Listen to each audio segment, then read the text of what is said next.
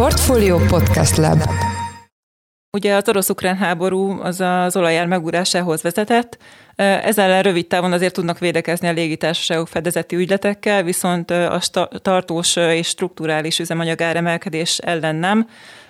Hogyha ez következik be, akkor én, én arra gondolnék, hogy, hogy a légitársaságok mindenképpen megpróbálják majd áthárítani ugye a fogyasztókra a magasabb üzemanyag költségeket, tekintve, hogy egyébként a működési költségeikben elég nagy súlyjal szerepel az üzemanyag.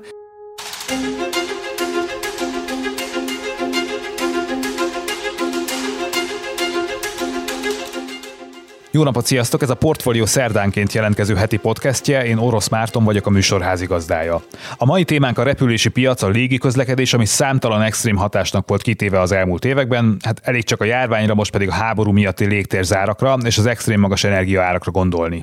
Itt van velem a stúdióban Fekete Beatrix, a portfólió részvény rovatának elemzője, akivel arról fogunk beszélgetni, hogy a jelenlegi piaci környezet milyen hatással van a repjegyárakra és magára a teljes repülős szektorra. Szia Bea, köszöntelek a podcastben. Szia Marci, köszöntöm a podcast hallgatóit is. Hát talán az egyik apropója lehet a beszélgetésünknek, hogy itt az április sokan kezdik tervezni a nyaralásukat. Ehhez is fogunk egyébként tippeket, tanácsokat adni, mármint hogy mikor és hogyan érdemes repjegyet vásárolni. Ugyanakkor az is tény, hogy alaposan felbojdult a szektor az elmúlt években, nagyon másképp néz ki most a globális légiközlekedés, mint mondjuk 2019-ben, amit hát talán nevezhetünk az utolsó békeévnek. Bea, menjünk egy kicsit vissza az időben. Az első kérdésem az, hogy milyen állapotban érte a repülős szektort a koronavírus járvány 2020 elején.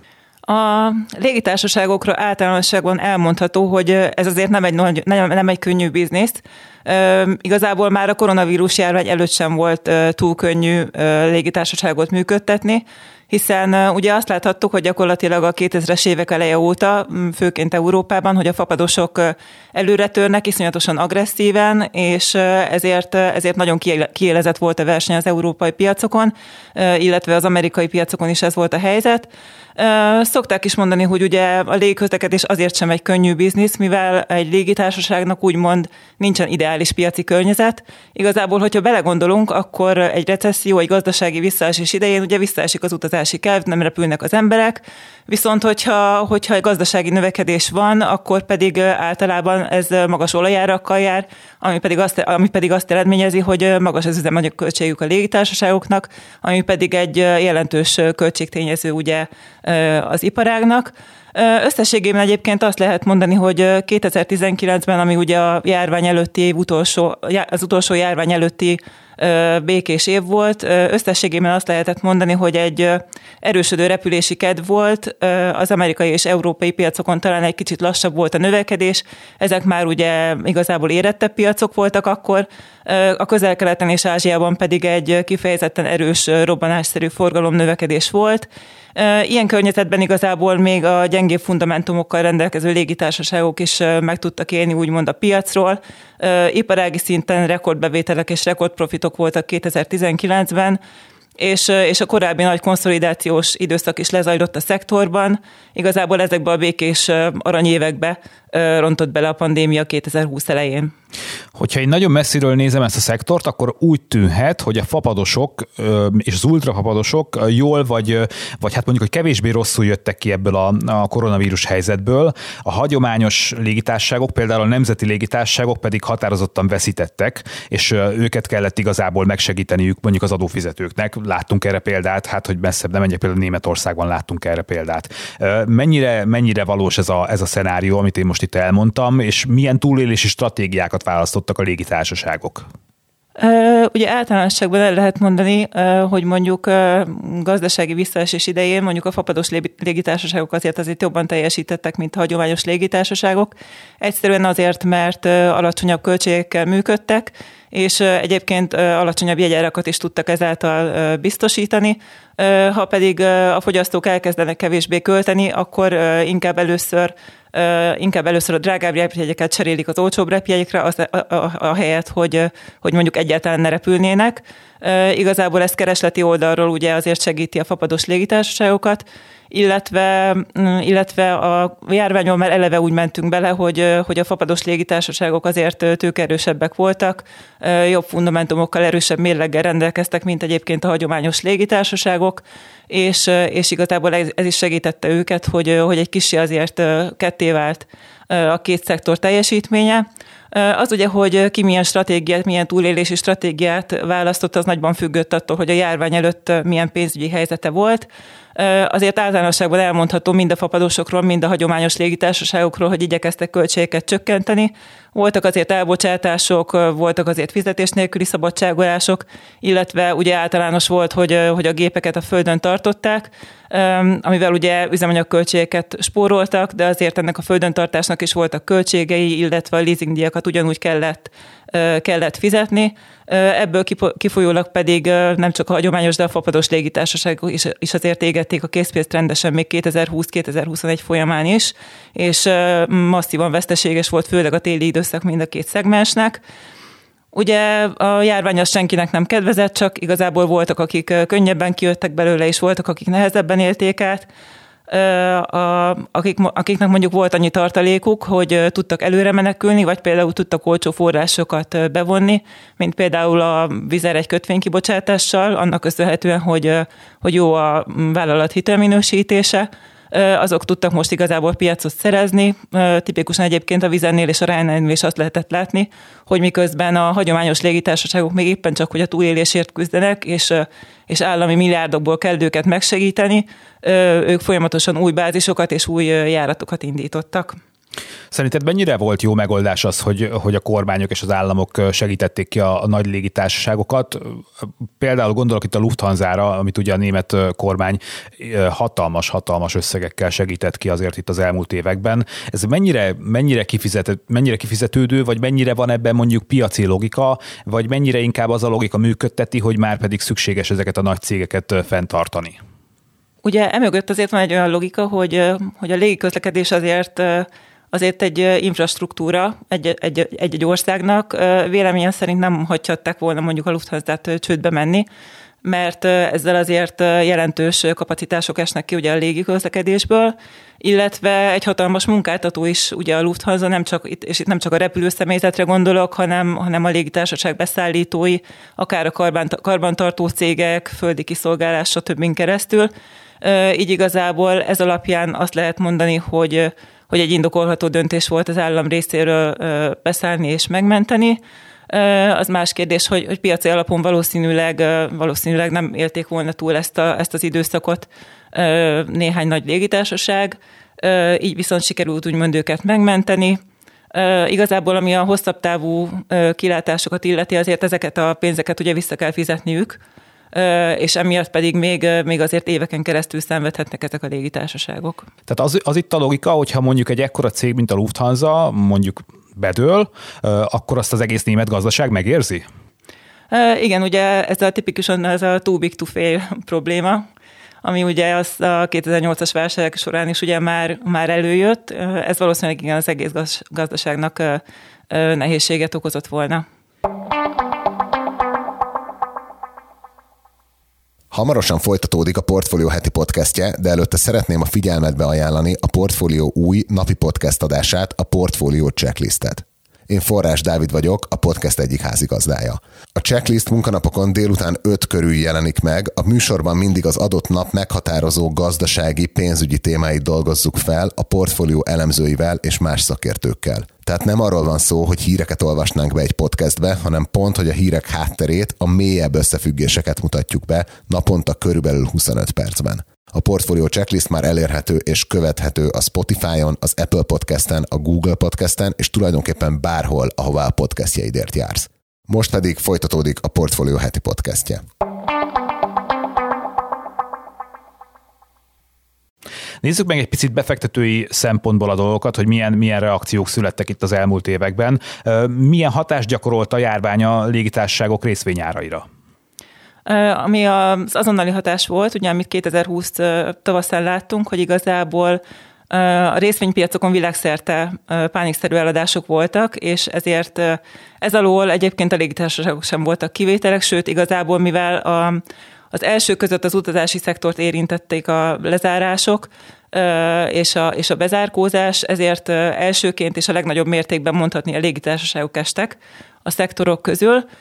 Ezt követően igazából, ahogy a légitársaságok teljesítménye, ugye a részvényárfolyamok is szétváltak, igazából az látszott, hogy a befektetők elkezdték azt árazni, hogy a fapadosok lesznek ennek a válságos időszaknak a nyertesei, és például 2021 elejére a Vizer árfolyama már történelmi csúcsra tudott emelkedni, illetve a Ryanairnél is azt láttuk, hogy, hogy a 2020 tavaszán elszenvedett esést már teljesen le tudta dolgozni a részvény.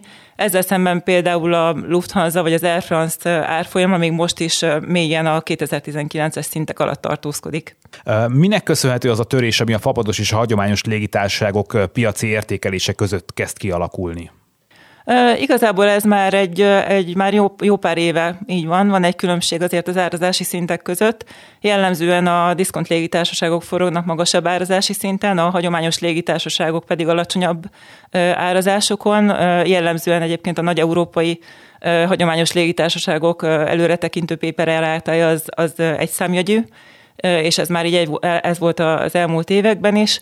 Ez nagyrészt ugye annak köszönhető, hogy a fapadosok növekedési kilátásai azért erősebbek, és, és ezt úgymond a piac egy magasabb árazási szorzóval jutalmazza. És szerinted a 2021-es év az mennyire tudta pótolni 2020 veszteségeit? 2021-ben azt láttuk, hogy a felépülés, a fellendülés már megkezdődött a szektorban, de azért még nem volt százszázalékos. A nyár az egyébként már, már eléggé erős volt, a tél azonban még továbbra is masszívan veszteséges. A készpénzégetés némileg csökkent a, a 2020-as évhez képest, de azért még továbbra is veszteségesek igazából a legerősebb légitársaságok is. Talán az idei, illetve a jövő évre várhatjuk azt, hogy, hogy nagyjából helyre rázódik a koronavírus járvány előtti szintre. Persze ez attól függ, hogy, hogy a, az ukrán-orosz háború az mennyire eszkalálódik. Igen, erről mindjárt beszélünk itt a pontos hatásokról, de hogyha, hogyha nem jött volna a háború, akkor mikorra lett volna várható az, hogy a, hogy a nemzetközi járatok volumene tekintetében utolérjük a 2019-es szintet, ami azért egy nagyon-nagyon magas szint volt? Igen, ez ugye rekord, rekordév volt minden tekintetben a légitársaságnak 2019. Egyébként már most vannak olyan légitársaságok, amelyek magasabb kapacitással repülnek, mint akkor. Már a többször emlegetett Vizer például, ők már úgy tudom, hogy nyáron nagyjából 50%-kal magasabb kapacitással repülnek majd, mint 2019-ben. Össziparági szinten még valamivel azért elmaradnak a kapacitások, nagyjából olyan 90% környékén lehetnek, de azért várakozásaim szerint a jövő évben talán már utolértük volna magunkat. Épp, hogy csak enyhülni látszott a járvány, és, és már is beköszöntött az elképesztő háborús helyzet itt a közvetlen szomszédunkban, de milyen közvetlen hatások érték a, a repülési szektort Ukrajna orosz lerohanását követően? én mondok egy, mondok egy hatást a saját életemből, én áprilisban pont most húsvétkor repültem volna Szentpétervárra a családommal, édesanyámnak ez volt a nagy, nagy vágya, évek óta szeretett volna elmenni Szentpétervárra és megnézni az ermitást és a, és a hatalmas kastélyokat, hát sajnos ez nem jött össze, persze ez is egy hatás, ez egy fogyasztói szemmel vett hatás, de, de piaci szempontból milyen hatások érték a szektort? Igen, ugye az első hatás az az, hogy a légtérzárak, illetve a szankciók miatt az orosz és az ukrán piac az, az gyakorlatilag, gyakorlatilag most kiesett. Hogyha légitársaságok szemszögéből nézzük, főleg igazából az európai légitársaságoknak fog ez, fog ez inkább fájni, hogy a tavalyi évben például az, orosz piac adta nagyjából a forgalom 10%-át, az ukrán piac az azért jóval kevesebbet, de mondjuk az igazsághoz, igazsághoz azért hozzátartozik, hogy ebben nagy részt kivettek ugye az orosz légitársaságok is, így az európai légitársaságok talán ennél kevésbé, kisebb mértékben lesznek ebben érintettek, de azért tudtom, az orosz piac azért egy profitábilis piac volt a légitársaságoknak, szóval ebben a tekintetben ez mindenképpen egy negatív hatás. Ami még igazából fájdalmas lesz, és hát az leginkább a hosszabb távú járatokon jelentkezik majd, az a, a, az, hogy kerül, a légtérkerülés miatt emelkedő költségekkel kell szembesülniük ugye a légitársaságoknak. Ez ugye részben az Európa és Ázsia közötti járatokat érinti, részben pedig az Ázsia, illetve Észak-Amerika közötti járatokat. De egyébként ez sem, ez sem drámai, hogyha most megnéztem a számokat, és nagyjából olyan 3-4 százalék az az, ami a globális légiforgalomból, amit, amit érint ez. Ugye ez részben annak is betudható, hogy még a koronavírus járvány után ugye ezek a hosszú távú járatok nem épültek százszázalékosan újra, illetve ugye Ázsiában továbbra is lezárások vannak sok helyen, így igazából ez nem tudott visszatérni a 2019, 2019-es szintekhez. Itt azért mérsékelt hatásokra várok a légitársaságok szemszögéből. És a menetrend szerinti személyszállító járatokon túl milyen hatással van a háború a teherszállításra? Ez most olyan egyszerűen működik-e a dolog, hogy mivel nehezebb Oroszországon keresztül repülni, vagy sok társaság ki is hagyja teljesen Oroszországot, ezért mondjuk megdrágul sok olyan termék, ami Ázsiából érkezik Európába, vagy van ennek azért egy komplexebb hatása is? Ez azért egy meglehetősen komplex kérdéskör, sok minden meghatározza azért az árakat. Ugye a teherszállításban azt láttuk, hogy a koronavírus járvány alatt volt egy hatalmas boom, egy prosperáló üzletágról van szó. A díjakat jelentősen tudták növelni a fuvarozók a kereslet élénkülésének köszönhetően. Összességében hasonló hatásra számítok, mint az utasforgalomra, hiszen kiesik egy piac, illetve a légtérkerülés pluszköltséget jelent, illetve még ugye van egy másik faktor, ami még továbbra is jelentkezik, hogy Kínában újonnan fellángolt a koronavírus járvány, így a lezárások miatt ez is ismét megnehezítheti a szektor helyzetét, és ez is bizony hathat még ugye a díjakra. Egy fontos kérdés még a leasing cégek helyzete, hogyha én nagyon leegyszerűsítem a dolgokat, akkor a legtöbb légitársaság nem saját tulajdonú repülőgépeket használ, hanem ezt ők leasing cégektől kvázi bérlik vagy leasingelik. Mi lesz azokkal a nyugati leasing cégekkel, amelyek Oroszországban is leasingeltek repülőgépeket? Igen, ugye a repülés az eléggé tőkeintenzív iparág egyébként is, és azért a leasingelés jelentősen megkönnyíti a légitársaságok helyzetét, főleg mondjuk az induló, légitársaságokét is.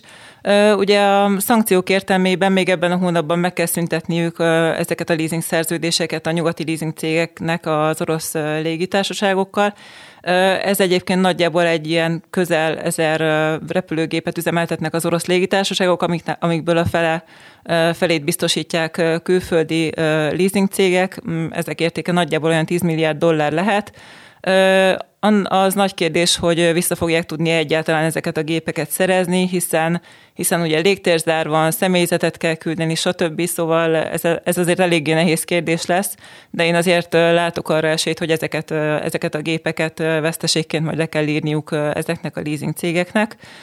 A szerződések tömeges felbontása egyébként hatással lehet a leasing díjakra is, akár csökkentheti is azokat, ami ugye nem jó a leasing cégeknek, viszont, viszont kedvez a légitársaságoknak. Beszéljünk egy kicsit a repülőjegyekről és a repülőárakról. Hát ugye azt tudjuk, hogy extrém magasak az energiaárak globálisan egyébként, ennek sok tényezője van, talán most ezekben nem menjünk bele, de mennyire tudják ezeket áthárítani a légitársaságok az utasokra, mennyire akarják egyáltalán áthárítani. Én most, hogyha jól néztem, egyébként a következő hetekre, egy-két hónapra azért Európában nagyon-nagyon olcsó repülőjegyeket is lehet találni, sőt, néhány ezer forintos repülőjegyek is vannak, de mondjuk 15-20 ezer forintból már akár a legtávolabbi európai országba is el lehet repülni. Szóval én ezt egyelőre nem látom, hogy áthárítanák, de, de létezik-e ez a folyamat? Ugye az orosz-ukrán háború az az olajár megúrásához vezetett, ezzel rövid távon azért tudnak védekezni a légitársaságok fedezeti ügyletekkel, viszont a tartós és strukturális üzemanyag áremelkedés ellen nem. Hogyha ez következik be, akkor én, én arra gondolnék, hogy, hogy, hogy a légitársaságok mindenképpen megpróbálják majd áthárítani ugye a fogyasztókra a magasabb üzemanyag költségeket, tekintve, hogy egyébként a működési költségeikben elég nagy súlyjal szerepel az üzemanyag. Az más kérdés, hogy, hogy, ezt, hogy ezt, ezt tudják-e, ez ugyanis több, több faktortól is függ. Függ egyrészt a kereslettől, ugye, hogy hogy alakul a fogyasztói bizalom, mennyire akarnak utazni az emberek, mennyire ijedtek meg a háborútól. Ebből a szempontból egyébként egy jó hír, hogy az látszik, hogy csak egy ilyen átmeneti visszaesés volt a háborút követően a foglalásokban, és illetve van egy olyan elmélet, mi szerint a két évnyi bezártság után majd idén őrülten elkezdenek költekezni az emberek, és repülni fognak mindenhová, hová csak tudnak. Ezért, ezért a keresleti oldal várhatóan erős lesz, hogyha jelentősen nem változik ugye a háborús helyzet. Ez szintén felfelé nyomhatja a jegyárakat, illetve függ a kínálattól is, ugye, hogy milyenek a kapacitás bővítések. Ahogy már mondtam, a fapados légitársaság azért agresszívan bővítik a kapacitásaikat, viszont, viszont a többiek még annyira nem aktívak, és ugye nem is állnak jó, olyan jól pénzügyileg a nagy európai légitársaságok, hogy eszetlenül bele tudjanak ugrani mindenféle új járat indításába, ezért a kapacitások is korlátozottabbak lehetnek. Ez véleményem szerint szintén felfelé hathat a jegyárakra. Összességében azt lehet mondani, hogy, hogy több, több olyan dolog van, ami a jegyárak emelkedése irányába hat, mint ami, mint ami a csökkenés irányába viszont ugye mivel több hónappal előre foglaljuk a jegyeket, ezért ez valószínűleg nem egy azonnali hatás, hanem, hanem több hónapos késleltetéssel jelentkező hatások vannak. Azért arra számítanék, hogyha mondjuk nem tudom, júniusban 200 dollár lesz az olajár, akkor attól még nem tudom, júliusban nem fogunk dupla áron repülni. És a forint gyengülése vajon kihat-e a repülőjegy árakra? Itt néhány hete ugye még 400 forintot kértek egy euróért, most amikor beszélgetünk 370 forint körül mozog az árfolyam. A forint gyengülése kihat-e közvetlenül a magyarok által fizetett repülőjegy árakra? Véleményem szerint inkább közvetett hatások vannak, vannak ugye, ami költségoldalról jelentkeznek, mert azért el lehet mondani, hogy a repülőjegyeknek igazából saját piaca van így országon belül, és a kereslet kínálat is is tudja ezeket változtatni, így az árakra is hat, és nem egy klasszikus importtermékről van szó, hogyha repülőjegyekről beszélünk. És hát most jön az a kérdés, amit szerintem a legtöbben várnak. Megvegyük-e már a repjegyeket most a nyaraláshoz, vagy érdemes lehet-e inkább kivárni? Én azért azt látom, hogy még nyárra, mondjuk még július-augusztusra azért még elég magasak az árak, és hát én azt feltételezném, hogy, hogy bennek ezek még lejjebb is, de kíváncsi vagyok, hogy te szakértőként hogy látod ezt a, ezt a kérdéskört. Hát ha magamból indulok ki, én már vettem egyébként egyet biztos, ami biztos alapon, ki tudja, milyen, árak lesznek még. Egyébként a repülőjegyek árazása egészen Ennél egy fokkal bonyolultabb, ugye azért azt lehet látni, hogy főleg a fapadosok szokták azt az érdekes árazási stratégiát alkalmazni, hogy sok hónappal előre még drágább, hiszen ugye vannak vannak azok, akik kinéznek egy célpontot, minden áron el akarnak repülni, és ezért igazából bármennyit hajlandóak kifizetni. Ők megveszik ezeket a jegyeket, utána fokozatosan elkezdenek csökkenni a, a jegyárak, és ahogy ugye elkezd telítődni a repülőgép, úgy újra egyre magasabb árakkal találkozhatnak, szintén ilyen kereslet-kínálati alapon a vásárlók, és igazából akár még egyébként a járat előtt pár nappal is, hogyha szerencsénk van, akkor tudunk találni ö, olcsó repülőjegyeket, az utolsó ilyen megmaradt, úgymond ilyen last minute jegyeket, hogyha, hogyha esetleg úgy alakul, hogy, hogy a járat telítettsége az nem olyan. Igazából, igazából, hogyha azt tanácsolnám, hogyha valaki volt, igazán olcsón szeretné megúszni a repülést, akkor akkor mindenképpen érdemes mondjuk inkább az ilyen szezonon kívüli időszakot választani. Szeptemberben is azért még így egész jó idő van, és kevesebb ugye a turista nagyon sok helyen, illetve azért még júniusban is jót lehet nyaralgatni szerintem, illetve azért vannak érdekesebb új járatok is, ugye most hívízről is indul, járat Magyarországon, Debrecenből is, Budapestről is több új járatot indítottak légitársaságok, körül lehet ezeknél is nézegetni, illetve hogyha, hogyha valaki nagyon elérzékeny, és mondjuk nem érdekli, hogy hova megy, csak hogy, hogy utazzon, akkor ugye a legtöbb légitársaságnál és repülőjegykereső oldalnál azért már van olyan lehetőség, hogy hogy egy bizonyos időszakban bárhová mutassa az ajánlatokat, és akkor azok között lehet azért válogatni szimpati alapján. Akkor, hogyha jól értem, akkor arra számítasz, hogy, hogy, hogy a Liszt Ferenc repülőtér és a magyar repülőterek egy, egy sikeres évet fognak zárni. Most indul be a szezon lassan, jönnek a nyaralások, jönnek a charterjáratok. Úgy tűnik azért, hogy, hogy Európa nagy részét lehet repülni, és hát feltételezhetjük azt is, hogy az utazási kedv sem fog csökkenni? Véleményem szerint igen. Ugye Igazából a járvány alatt sem az utazási kedve volt a baj, valószínűleg az emberek utaz, utaztak volna, hogyha, hogyha nem lettek volna lezárások és korlátozások, és tudtak volna utazni. Valószínűleg nem az emberek hozzáállásában volt azért a probléma. Most viszont ugye azt látjuk, hogy szinte mindenki lazít, még az Omikron hullám ellenére is ugye, ugye nem olyan súlyos, ezért mindenki bátran elengedi ezeket a korlátozásokat, és, és valóban nyáron egy igazán erős nyarat várok a utazási szempontból Európában. Köszönjük szépen be, hogy itt voltál a Portfolio heti podcastjében. Fekete Beatrix beszélgettem a Portfolio részvény rovatának elemzőjével. Köszönöm. Ez volt a Portfolio szerdánként megjelenő heti podcastja március 30-án. Ha tetszett az adás, akkor iratkozz fel a Portfolio podcast csatornájára a nagyobb podcast platformokon, hogy mindig időben értesülj az új epizódokról. Én Orosz Márton vagyok, új adással jövő héten jelentkezünk. Sziasztok, viszont hallásra!